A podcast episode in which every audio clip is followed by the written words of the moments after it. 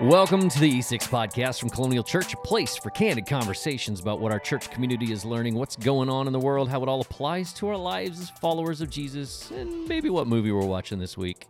My name is Brooke, and this is episode 75. 75. Big 75.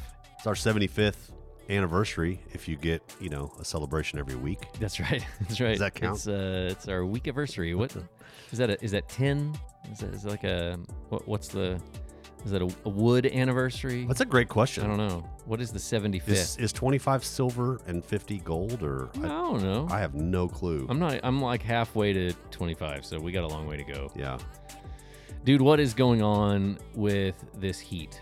Right? Because this is insane. I read that uh, it, it was a national news article that said we hit 115 in We Texas did. and Oklahoma. Texas, week. Oklahoma, right? It was like all these states are. uh, I think I saw that maybe this had the same headline, but it was like these 25 states are struggling, and Texas and Oklahoma hit 115. Right. It's like good. good I've grief. been in 115 before in Arizona, um, which is much, you know, less crazy. right. And Cue the dry heat. and it, it, it feels awful, but it's it's it's not insane. Right. But 115 here is it's borderline insane. Well, it's you know? so, and I've I've been using the word oppressive this summer because Oppressive. oppressive, like the heat is oppressive right now because it's like it's not just the sun, right? It's the because like Wichita Falls is windy, Yeah. and so you're not just getting like it's literally like being in a sauna with a fan. Yes. It's like being inside an oven. You know, it's like when you open the oven and like you get that the the the air just Yes. blows back across your face, and you're like, oh my gosh, I think I just burnt my eyebrows off. You know? I don't know how excuse me. I don't know how common that is, but as one who doesn't cook much and my wife's giggling cuz she's like, "What do you mean much ever?" um, when I have taken something out of the oven, Uh-huh. um, I always forget. Like I don't have the, the Yeah, muscle yeah. memory or the habits like anybody who cooks, Sure. you know, fairly well. You know the the, the open and dodge. Yes, and so I open side it and I lean in, and I just like, whoa, scalding, and I pop back. Oh, there's 450 That's 450. kind of how it is to walk out your front door. Exactly, exactly. Driving down the road, like, you know, the wind hits you, and it's just not. It's, just it's it's oppressive, is what it's I. oppressive. That's what I think it is. So we we are trying to uh, survive indoors yeah, and uh, make it um, make it from the car to the office or to the store or whatever we got to do. Um, for no good reason, uh, I did enjoy a little announcement this week from uh, Velveeta Cheese. Did you- Okay. did you see that? no, Um, they have come out with a new pro- they've actually come out with a couple new products lately and uh, i don't know if this is going to just completely gross you out or it's going to completely gross you out one of the two but check this out I do like some Velveeta though. I like me some- Velveeta- I like some queso. Uh, yeah, oh, Some Rotel? Velveeta queso with rot- oh Rotel tomatoes That's good. Maybe put in some put some some hamburger. so this there, is the same meat. company Like, I can live that, with that. that yeah. brings us the joy of the Velveeta Rotel cheese Is it is it like a cup of cheese that you stick on your dashboard and the 115 outside like melts it? No, that would make you- sense. no, brace yourself. It's, Lunch. It's the new Velveeta Veltini. Is that is that like a like a It's like, Like a a- a martini, martini in a glass? with Velveeta. Listen to this. I'm going to read from this article. If you've ever inhaled mac and cheese after drinking, well, the good folks at Velveeta and BLT restaurants are here to save a few steps.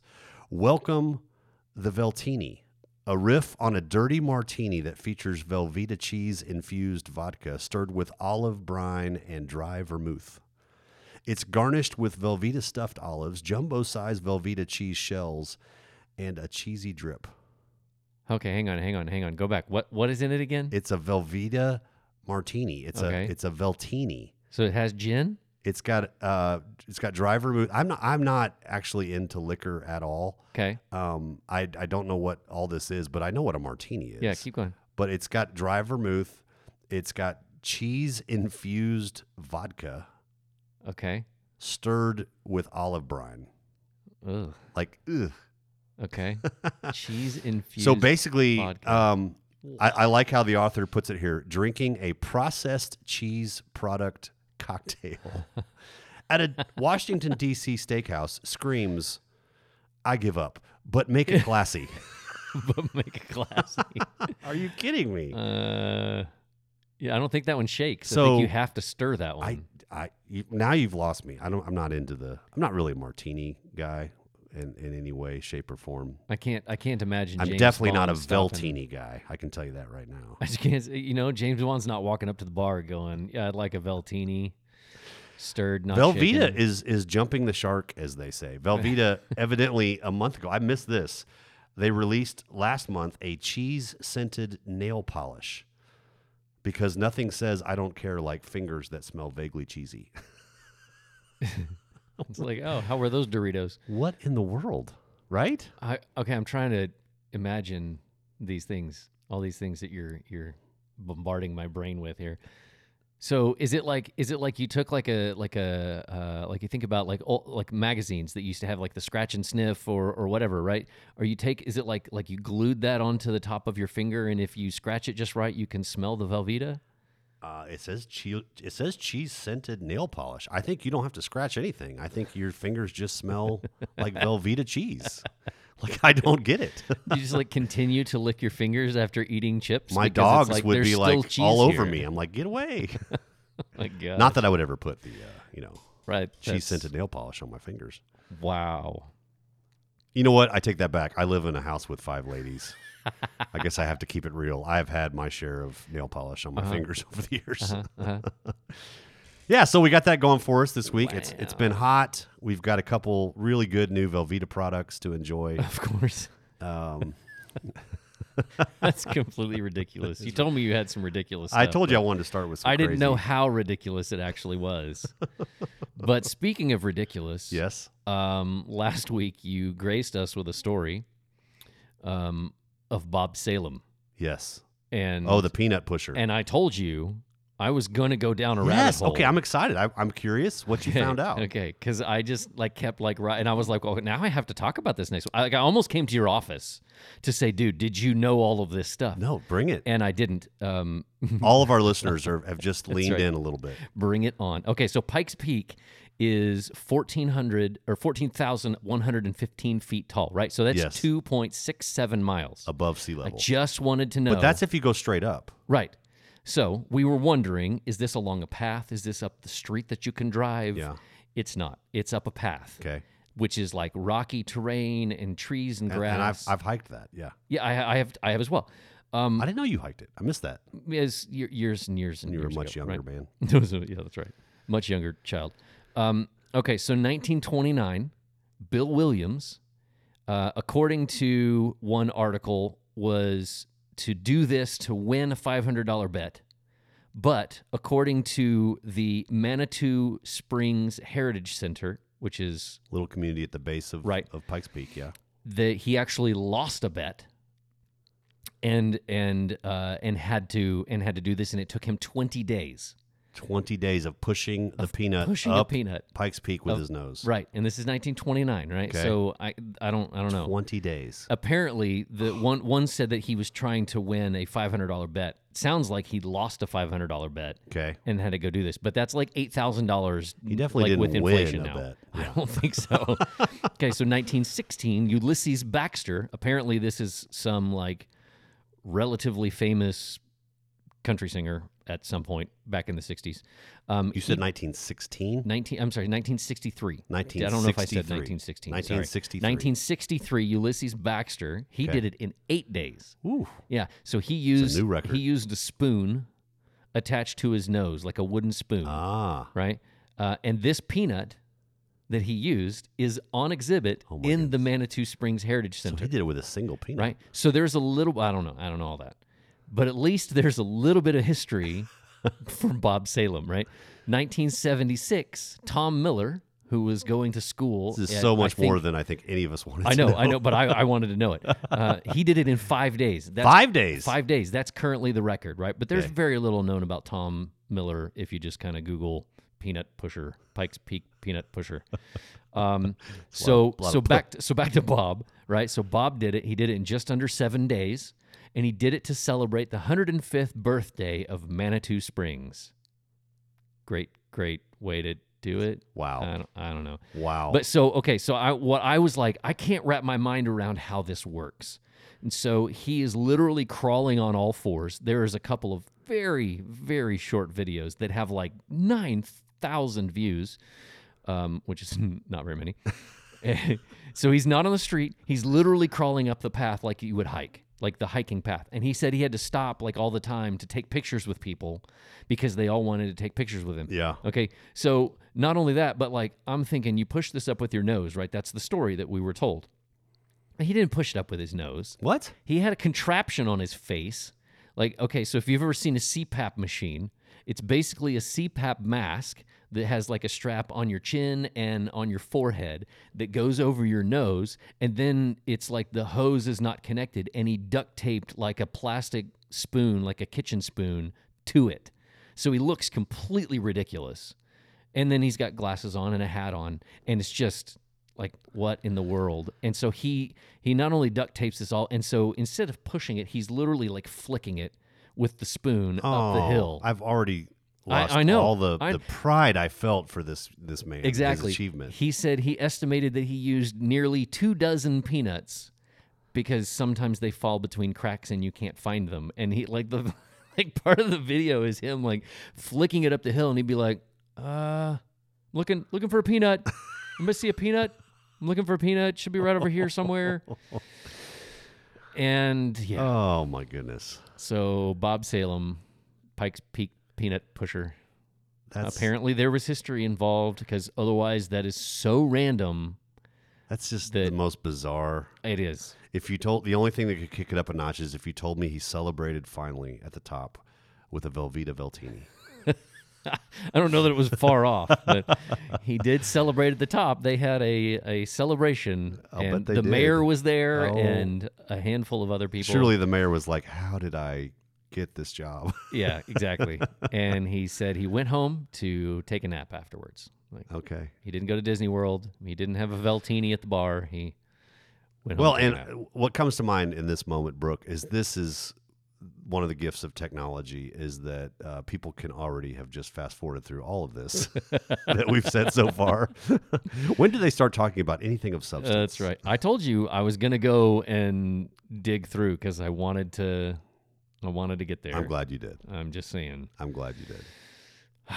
So week three of at the movies. Week three about the movies. Now that we've all had our velvet, our, our, our you asked Or me cheese infused. you asked me early on which one which weekend was I the most excited about and uh, I gave you a, a double answer I said the one I was the most excited about was week one Okay. Uh, I think Mitchell's- just, just Mitchell versus because of the anticipation of finally starting at the movies Right. and the absolute craziness yes, of that Yes. unique film but my favorite of all the movies that we're tackling this year is the one that we just did with Coda So what you're saying is it all goes downhill from here. pretty much the last two movies we just mailed Just in. skip 'em, like, yeah, any- absolutely. not at all. Not at all. Coda. No, I love. I lo- I'm with you. Coda was great. Um, I in the think- theater, it was my favorite of these movies. In, in- of all these five, you and I say in the see it theater, I was like, no, no, no, it was Apple okay, movie. Yeah. Um, but in the in its early in its first release, Yeah. um, which was in my living room, to be clear. Um, That's right. that's that was my favorite of these five for sure. So, Yeah. Well, this was this was one that we we we landed on the other four, Yes. and we were not sure what are we going to do for number five, and we Yeah. had several other movies that we were talking about and thinking through, and then it came down to, man, I don't know. I think because you brought it up as as the first one, and I had never seen it, Right. and um and so. I, I remember going home after we as a team met hmm and couldn't come up with the fifth movie that we wanted to do. Yeah. And I remember going home and I was just like watching trailers of movies, like whether they were movies I had seen before, just like, okay, there's got to be something. And then finally you were like, you had said, well, what about Coda? And none of us had seen it. And so, I was surprised that somehow the old guy, the least least uh, cool guy in the room, had seen it first. yeah. And so I remember I was sitting on my couch um, with an with an iPad and my headphones on, watching Coda while my kids were running around playing and doing stuff. And my wife, like she was telling me the other day, she was like, "I remember when you watched it." And we we didn't watch it together. Like I was just doing research for at the movies, and Yeah. and I was just giggling, and like there were some parts that were just hilarious, and and then I remember finishing the movie the next day. Like I didn't finish it that night. And so the next day I'm sitting at my desk and I was finishing the movie and like you came in right after that. And I was like, do we have to do we have to do Coda. Like, we have to do Coda. I remember feeling uh, uh, just a twinge of joy, going, "Yes, Brooks excited." I picked one. Ha! Uh, well, and and you know what? You've done a great job all the weeks you've hosted so far of saying, okay, just to be clear, uh, we're not we're That's not right, yeah. saying we condone every aspect of this movie. We didn't write this thing. Right. We're we're editing it down not only for time's sake, but to be able to watch in a church auditorium Sure. with potential of some kids there, even though it's not really for kids. And and uh, this movie this Well- movie embodies it. I even read that uh, it was first rated R specifically because of the language yes. um, and they fought. You know that sometimes the studios go back and forth because they they know they're going to make more money if they can somehow make it PG thirteen. Right. And from what I read, they actually didn't change much. Really? Hmm. They just politically were somehow able to make it PG thirteen. So I I would argue from a language standpoint, it's on the far edge of PG Right. thirteen. There, there's definitely some language. There's some, there's some adult situations and Yes. in A couple of the funniest scenes are blatantly stuff I don't want my kids can't watching. you can't know? show you that. Yeah. No. Yeah. Um, but And, and then also we got feedback from a couple uh, fluent sign language folks going, "Oh, there's even there's even some sign language that's not translated with word with subtitles that are really inappropriate. That, Yeah. that of course the rest of us don't don't catch. we you do our best. But that goes back to it. Like we do our best to edit this Sure. stuff. You know. And I um, thought the editing was incredibly well done. and it was some of these scenes were difficult to edit around. I believe you. I believe you. Um, but you know, it, it's eh, it's in another language, half of it. Yep. You know, and so it's, It's- difficult. There's like we're not fluent in we're not fluent in sign language, Right. and so that makes it uh, that makes it even more difficult. So if you're fluent in sign language and you see something we're missed, um, you're one of a handful of people that are around that could even tell us that. So we, we, I think we did our best to. you, you guys did a good job. Our editing team, um, which is mostly we've we've brought in a an expert, Kyle Coker, here in our community that that has done a great job, and then Tanner obviously has had his Mhm.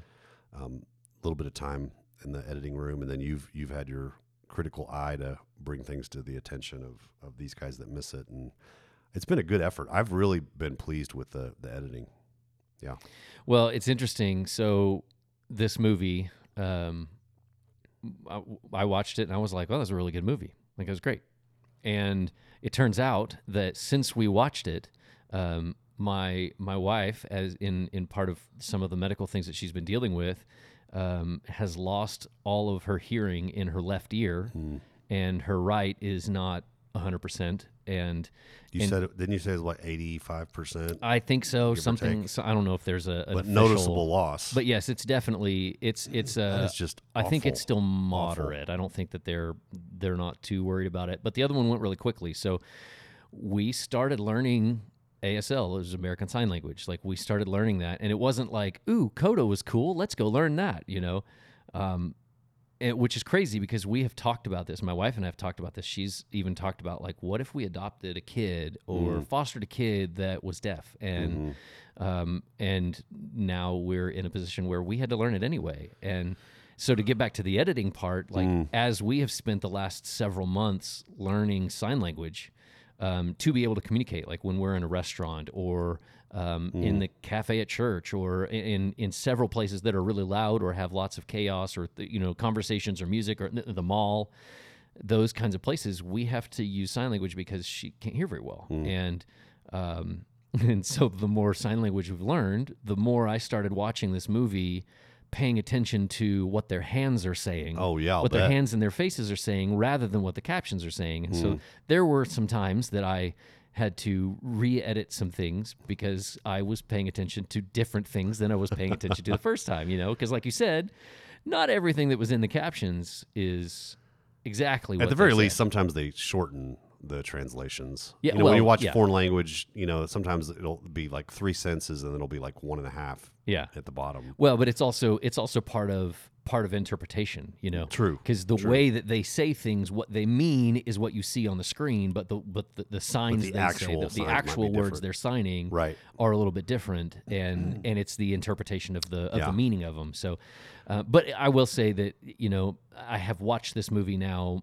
several times because of editing and because of what we've done, and and to be learning sign language throughout it has been interesting. It's Mm. it's given me different, uh, you know, a different perspective Absolutely. in watching the movie. So That's that's first and foremost. That's just awful and frustrating for your wife's sake. And um, I know you've been open over our year and a half or so now of doing the podcast together about just her long COVID. Is it still called long long timers? uh, it's a long hauler. long hauler. Yeah. I always forget that every time we talk about it. Yeah, it's all Um, but there, we're still figuring out what the long term impact is for some with Right. COVID, and your wife's one of them. That Yeah. has literally lost hearing in one ear and part in her other ear, and who knew that this would be your journey Yeah. of learning ASL, Right. right?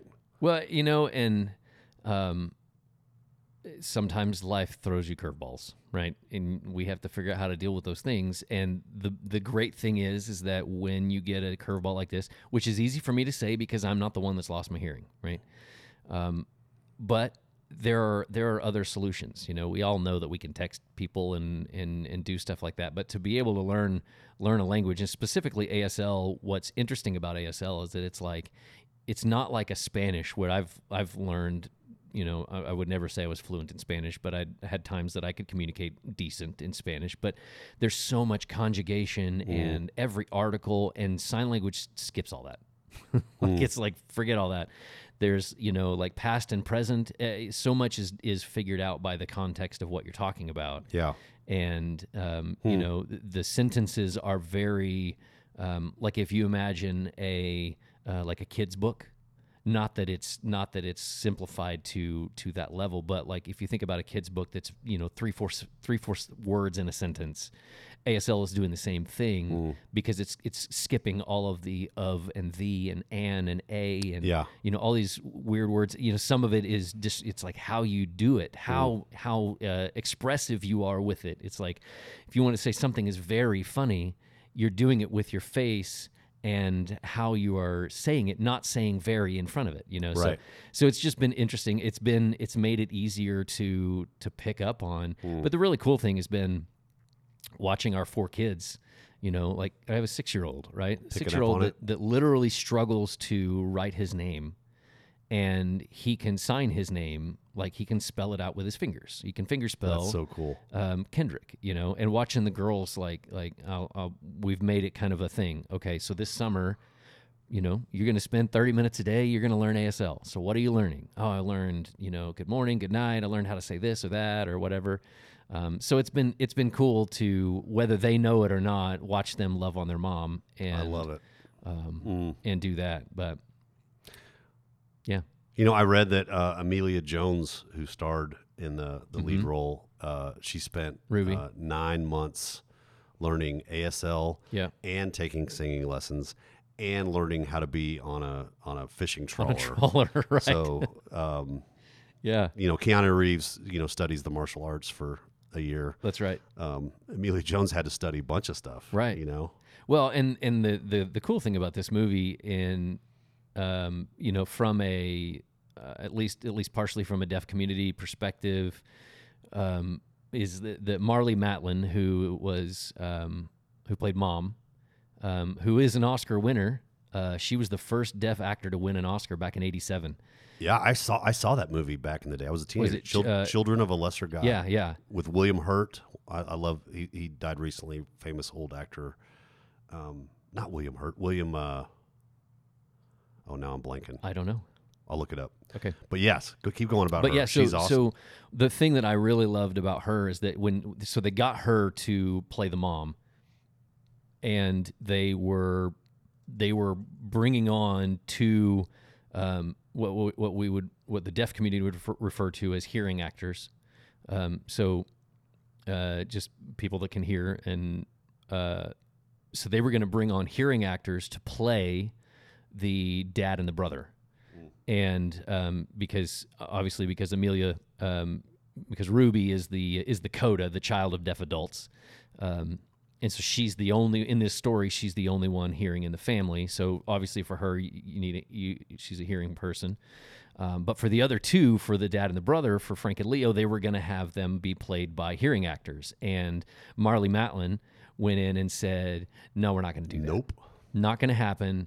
And she basically said, "If you do that, I'm out." Yeah, I'm And not gonna had- be a part of this." And she had some leverage as a Right. as a I mean, Oscar winner. Oscar winner, the only the only deaf Oscar winner, at least Right. that I'm aware of. She was um, the only deaf at that point, the only deaf Oscar winner. right and so and so the- just the fact that she was she was brave enough to do that and then and then had the uh you know the courage not just the courage but the you know the the respect of of the love deaf community and everything to go and say no no no no no no no we're not gonna fake this we can do it right and um, Respect, yeah. i thought that was really cool Way cool. you know And then to see, uh, I'm looking up his name, make sure I say it right. Troy Kotsur, he won Best Supporting Actor. right Uh, so he was the second, first, first male deaf winner, second deaf winner right of an Oscar. Um, to your co-star yes, which is pretty cool way cool. Way Yeah. cool. He he was phenomenal. The dad was i know i loved him really good he did it he did a great job and stinking funny.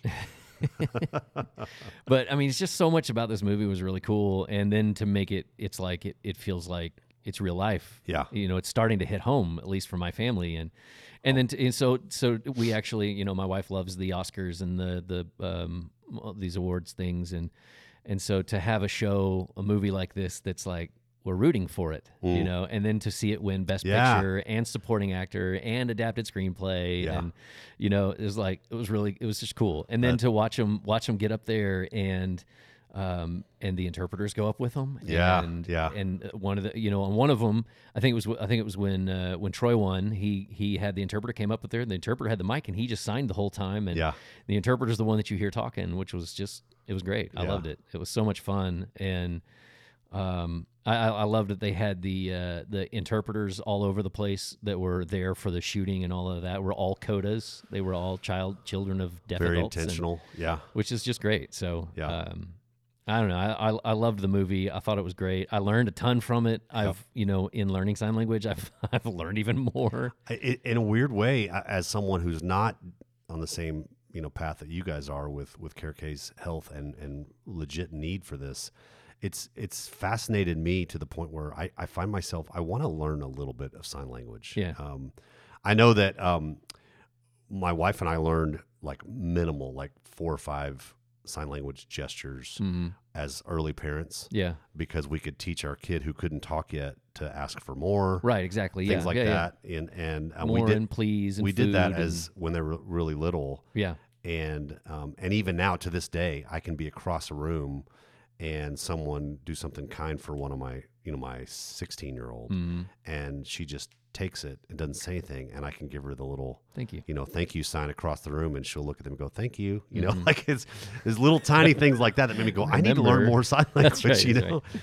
Well, a couple of the things I really enjoyed um, reading about the film before we get into any of the Yeah. substantive parts is I this was based on a French film, hmm uh, and and some of the flack that the French film got, even though it was I think pretty well done from what I hear, I haven't seen it, uh, was they had hearing actors um, in several of the roles. Um, I think I, th- I want to say um, two or maybe all three of the family members who were who were deaf.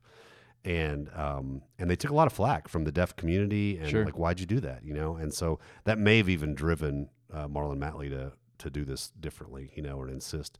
I also enjoyed for you Star Wars geeks out there that that have nothing to do with Coda. I loved reading that Troy Kotsur, who won the Best Supporting Actor Uh-huh. role, um, I, maybe this just opened doors for him because he literally taught or created, I should say, created Yeah, a yeah. unique sign language for the Tusken Raiders in both the Mandalorian and the Book of Boba Fett. So for you Star Wars geeks out there that watch the Tusken Raiders, the Sand People, if you will, speaking with some hand gestures and Yeah.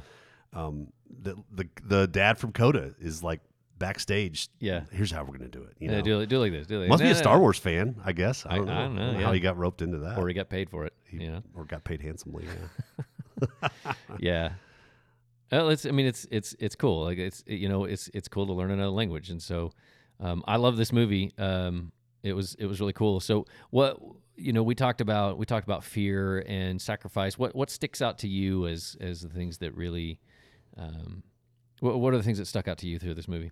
You know, I think I think one of the first things that I know we alluded to in the the the messaging that we shared uh, about Coda, that really sticks out to me. And I know it's I'm I know I'm uniquely taking it in as a father, uh, as a father of four girls um, who are uh, almost 19, 17, uh, 14, and 12.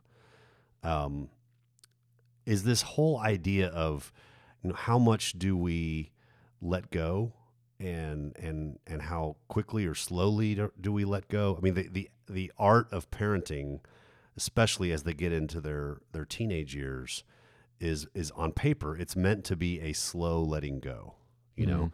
Um, I, I think we could probably all agree you don't hold on super super tight all the way till they graduate from high school or whatever that milestone event is and Yeah. then you completely let go and remove the safety net and vanish like it's never we all agree it's not meant to be that sudden but we also could go the other extreme and probably all agree okay we're not meant to be you know they're 47 years old and they're still living in our basement and we're still you know making sure they come home at a certain time Right. and we're paying all their bills Right. and, Yeah.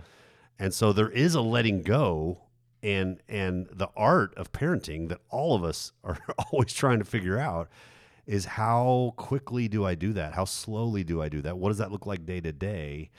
And it's risk taking, right? At mm-hmm. its at its core, it's taking risks to, you know, you're you're teaching your kid to ride a bike with no training wheels. At some point, you, you know, do to. you, do you keep running or do you do you stop running? Do you you know Right. do you have your hand on their back still, or do you are you just within reach? You know, and um, I just thought of that, but I think it's a good metaphor for what does it look like as for for our teenagers, for our young adult, uh, even kids. You know, they step into those college years, those early twenties. Is we've got to let go. Um, recently, one of my girls um, just shared with a family member. Um, I won't throw my extended family member under the bus in the moment. Maybe I did already on a podcast. I think I did. But she shared that she had a new idea, a new dream about what she wanted to be when she grows up. And um, this extended family member just really shot it down Hmm. and told her a couple, three reasons why that was a bad idea in a way that first, first and foremost, just kind of surprised me. Like that doesn't seem like an intuitive, loving thing to do. But but it really affected my daughter, and she came back to me literally in tears, and and was almost like convinced not to do this now. And I had to undo that. I had to go, okay, Mm. well, hold on. That's just one person's opinion. This may be exactly what you're supposed to pursue. And, you know, okay, so you're not going to make nearly as much money doing that as you would other things, but is that where you're going to find happiness? And Right. I had to reframe everything. And so, um, I, as I watched this film, I saw the consternation of uh, Ruby, who just loved her family, loved all three of her family members. Mhm. You clearly, the love in this family was so clear. I Mhm. love that part. But she loved them.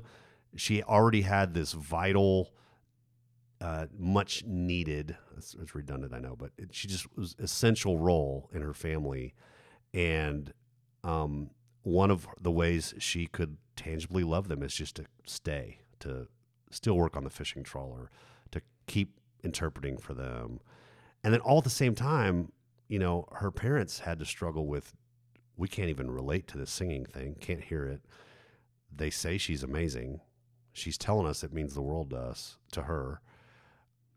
How much do we just let her go and figure out what we've got to figure out? Yeah. I just that that tension to me with with no clear right answer. I think you could argue that sacrifice could have looked could have looked differently, but ultimately, I love that she chose to sacrifice first, and then they overcame as parents overruled it, so to speak. Yeah. And Leo had a lot. The brother had a lot to do with that. Leo is Leo to me is the underrated character in the whole Mm. story. Is that that hard conversation that we did include in our teaching part in uh, where he was you know quote unquote trying to hide. She's like, "What are you doing, well." hiding from me?" She's like, "Well, not very well." I love that. But his anger Uh-huh. that was almost hurtful Yeah. To me just screamed love Yeah. because he's like, "No, Gertie, my girlfriend says you're amazing singer." Mhm. you're going to stick around and do this with us you could do more Yeah. you need to be set free you need to not worry about us you know are, we're, you worried we're going to embarrass ourselves like i Mhm. love just his hard love, his tough love to Yeah. say, get out, you know, let Yeah. us, let me blossom and flourish Right. and you go blossom and flourish. Yeah. And, um, but even in there, there's the sacrifice of this is going to be really hard for me. If you get, if you do this thing, it's going to be really hard for Yeah. me. I, I love that. The- Every, all four of the family member characters, you could argue, even, even, I guess, I guess it's not a leap. Even her music teacher, I mean, he was putting up with her being late and falling asleep and letting him down, and he chose to sacrifice, even to the point where he almost quit. You know, Yeah. yeah, I, I thought it was a powerful picture of the, the tension of, of of for parents specifically of how much do I hold on to, how much do I let go. Yeah. Um, Well, and I, I love that. I love that that that holds true. You know, obviously, this story is about a um, a hearing child in a deaf family, um, and so there's there's a language barrier. Um, you know, being able to hear.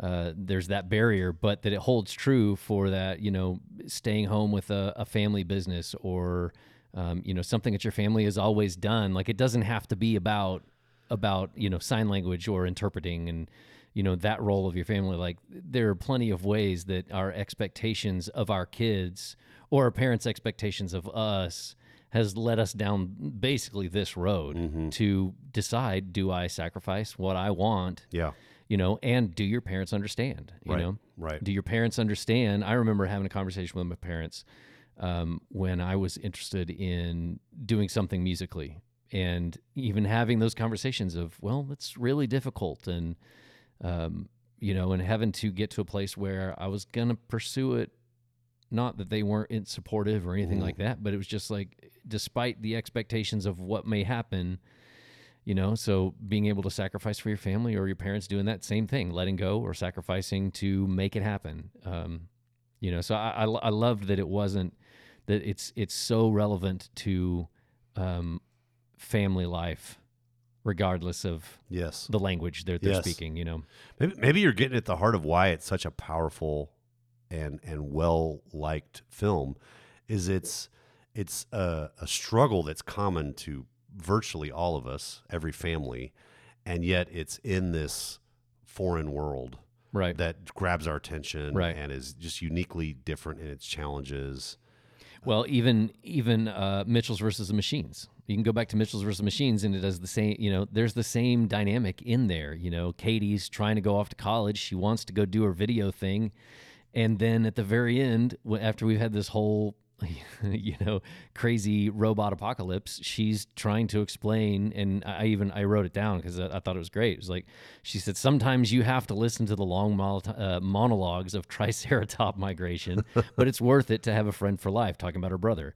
And sometimes you have to eat disgusting cupcakes shaped like your own face but it's worth it to see your mom smile. And sometimes you have to give your dad the benefit of the doubt even if all he wants to do is talk about pine cones and screwdrivers, because even if he doesn't get it all right, they're trying harder than you ever knew. And my whole family came together and worked. And families can be hard, but they're worth fighting for. You know, so it was like even even in the moment, like thinking about the sacrifice of of this. You know, it, it was it was in another movie that we did, and we maybe didn't you know hit on that as much, but. It's the sacrifice of dad watching her and saying, I don't think that's going to work and you might fail.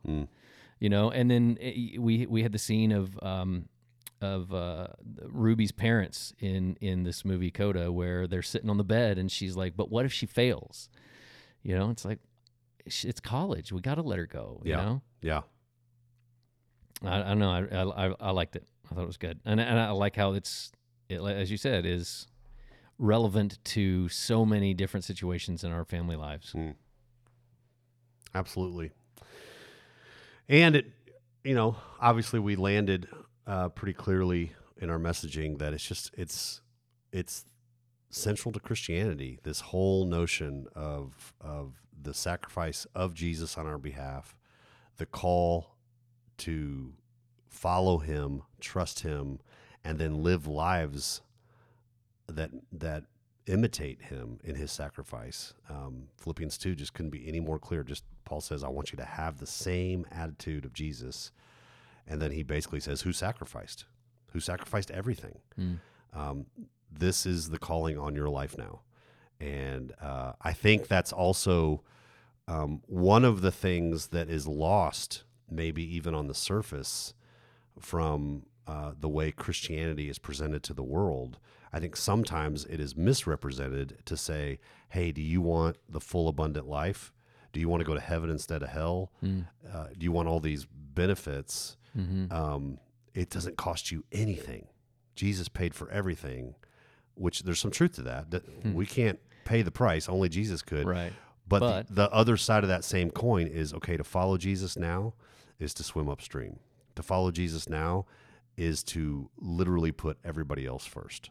Jesus says, take the worst seat at the table. Jesus says, um, you know, oh, they, they want the Roman soldier wants you to march a mile and carry stuff. You go two miles. Um, Jesus basically just stretches it and says, I am calling you to lay down your life for your friends. That's what real love looks like. And uh, I love that a film like this that has nothing blatantly to do with Christianity, um, there's no reason to think these people are Christians or certainly not made to be part of the story that we're, we're watching on the big screen. Just has this beautiful central picture of, of the call to sacrifice that even non Christians can go, that's beautiful. Non Christians can go, that is heroic. That is um, I mean, I think of my favorite hero movies. I think of you know old classics like Braveheart. Ultimately, William Wallace, you know, sacrificed himself. Um, even from a non-Christian, non-religious standpoint, just shocker. We're made in God's image. We've eternity's been put in the heart of every human. We look at stories like this and go, "Oh, Yeah. that is beautiful. I want to be a dad like that. I want I want to be a daughter like that. You know, um, I want to be a big brother like that. And for us as Christians to go, yeah, that makes sense. That's consistent with what God says it's all about. So I love that. I, Yeah. I think that's one of the reasons we were we gravitated toward this film. Mm-hmm. You know, another thing that that um, that I thought was cool and and is you know whether whether I think it I think it speaks to um, adults whether you have kids or not. You know, especially being a part of the church. Um, one of the things that is um, Mr. V, the the uh, the choir teacher. Um, one of the things that he does is that he sees something in Ruby. Hmm. You know, he hears her sing. He wants to know you know what what what do you want to say do you have something to say but he sees something in her and he tells her. You know he tells her okay you, you don't have any control but you can sing. Your tone is great. Like you you're really good at this. And he helps her pursue it you know? He sacrifices his time and his um, you know i'm sure his finances to to do these kinds of things. And but to think about how you know at at a church you know how often we have that opportunity to see the other kids the, the, the kids growing up whether whether they're close to our family or not but you can see the thing in them and i think about um, i think it was two weeks ago somebody came up to me on sunday and just said you know what? Our, your your your kids are um, are are wonderful and obviously as a parent that's, that's Your a- kids, really? I know, right? It's like I didn't understand. I was like, "Do you know who my kids are?"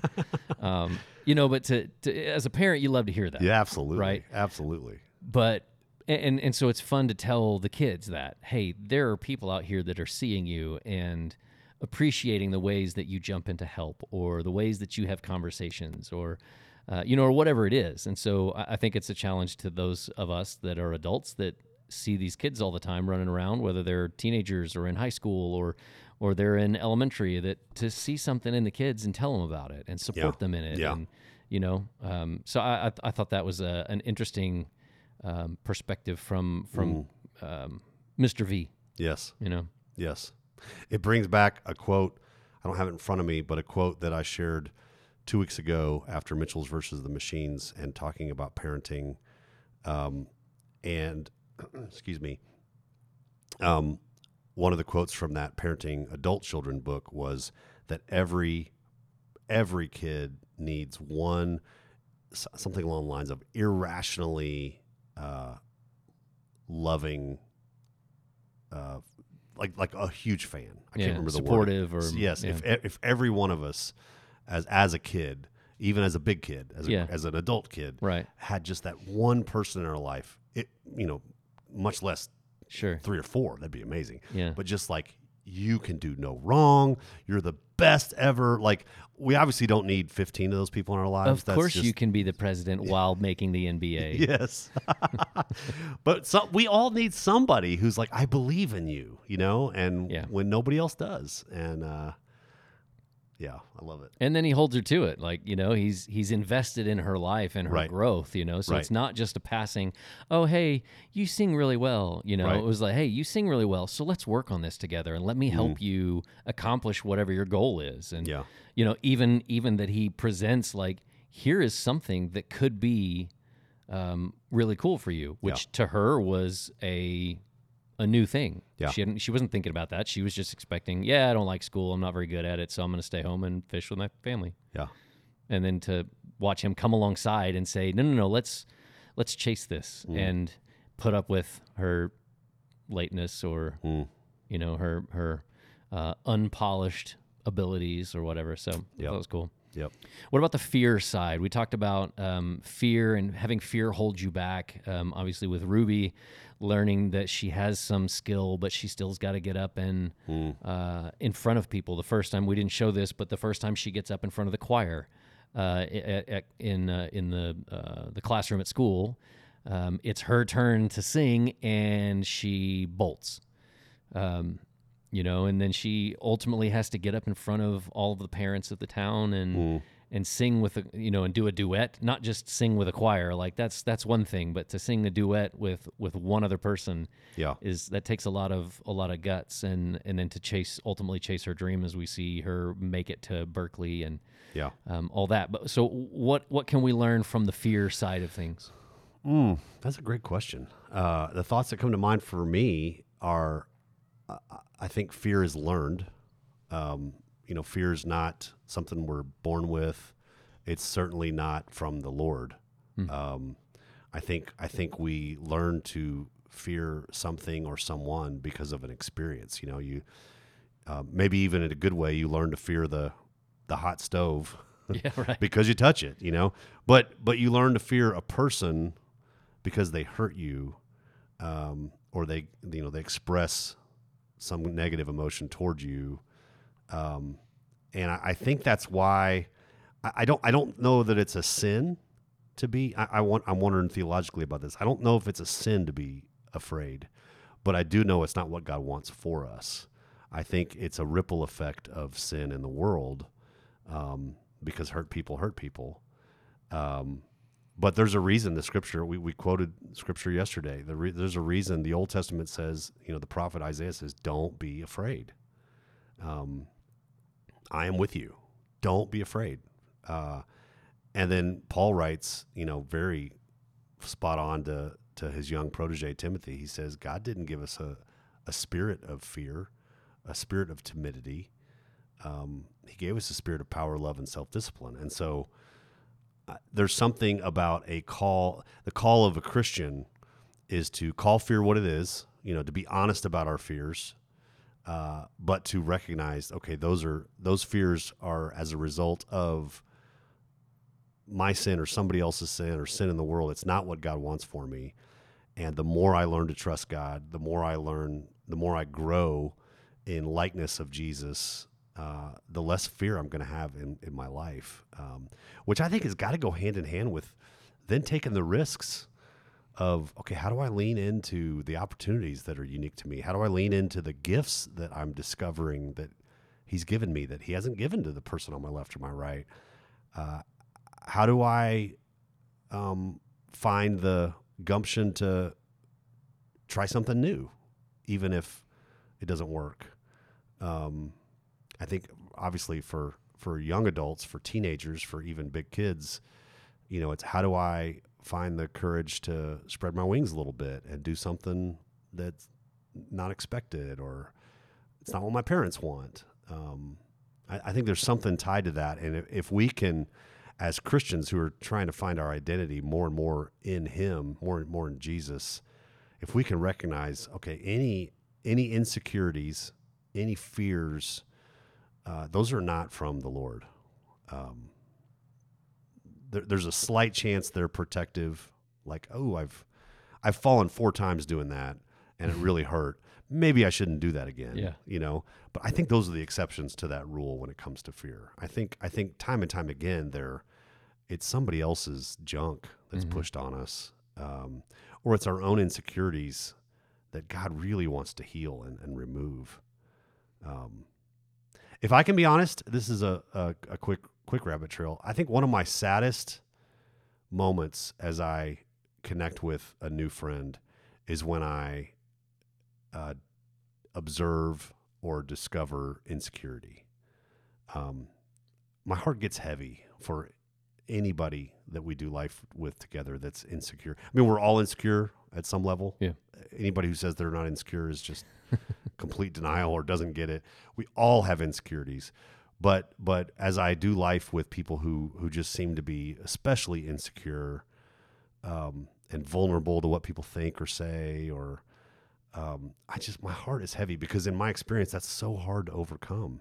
It takes time and a lot of positive experiences and positive reinforces reinforcement and unlearning. Yeah. I think that's maybe one of the gifts the church can be for broken people is in a in a smaller community, a small group of friends to to experience over the long haul enough love and affection and affirmation and encouragement to overcome those kind of insecurities. Um, maybe that's where the rubber meets the road for us as Christians, as a church, is to bring our fears to our community Yeah. um, in a very authentic way, so that oh, just maybe they're they're they heal, they're overcome. Um, what are your thoughts about fear? I mean, this is definitely the heart of the of Ruby's journey. Is well, probably all of them. I was going to say, ways, yeah, it's that's that's my thought. Is it was it's easy to to um, you know as as I did kind of couch the fear as as what Ruby is dealing with and in the growing up and the stepping out and that kind of thing. But it's the same thing that the parents are dealing with. You know, um, as as uh, as Dad says in the um, uh, the fisherman's meeting or whatever. You know, my dad fished and his dad fished, and so this is all we know. You know, and and so I'm, I'm not gonna I'm not just gonna give up on this, but you know, if, if you even at the very beginning of the movie, you see that Leo is trying to get them to step outside of what they've always known with the auction and how they're selling the fish to a certain place and and saying, hey, you know, we, we they've they've done this before. People have done this. Like we could do this. We could set up our own business. We could step out and do this. And and uh, and so again, as you said, you know, Leo's trying to lead and and it's difficult for for mom and dad to to to back that and it almost takes the passion of a moment of getting frustrated with somebody and I loved that scene um, where where the you know they're in the uh, dad stands up and Leo stands up and they say yeah we're gonna do this so forget the auction like we're, we're to sell our own fish. You guys jump in. And literally the next scene is them telling mom, and he's like, ah, it just came out. like it just, was like in the heat of the moment. It just happened. It just came out. And, and even in that, like you see her dealing with the fear of what, you know, in this scenario, the, the fear of, well, they, we, we can't hear them. They can't understand us. You know, so how, how do we even communicate with them? then it's the fear of but there's no money in it or what if it fails or what if we, you know everything falls apart and and uh, so I, I love that it's not just the fear of of Ruby trying to branch out on her own and do something different, but it's the fear of okay, what if we actually do this? Okay, now we caught the tiger. what are we supposed to do with it? And uh, you know, so there's them stepping out, and and a lot of what you, you we don't see in our um, in our film is them growing into dealing with this business and getting to know the community around them and Um, and stepping out of that fear that uh, that's held them back and and done that. So um, I think it is very relevant, and I love that it's not just oh, it's the coming of age story and she's got to step out, but it's just like no, man, this this might be it's time to take a new job or. Um, or you know any any scenario it's time to have that conversation with a family member or um, you know it's time to foster a kid or whatever there's so many ways that this can apply that i thought that was you know it's just cool that it's like okay it's not just this one it's not just this one scenario and um, so that's what i liked about the the fear side of the Yeah. story is that Yeah. everybody's dealing with it Yeah. And it's not like, okay, well you deal with fear, but I don't ever deal with fear. It's like, man, we all we all deal with it. So I will confess, even um, as a ministry leader, to bring it to colonial, uh, I say I lack fear and want to try new things um, because I believe that's good and right. And yet, I think, like most pastors mm, that I know, and like most churches that I know enough about, um, we keep things pretty conventional. Mhm. You know, um, it's hard. What if? what if it doesn't go well? What if I mean everything we do is is based on engagement of people. It's it's about building community, building even even the call to the mission of the church is completely voluntary. And in so many ways you're competing with all the other things that people Mhm. are busy with. Mhm.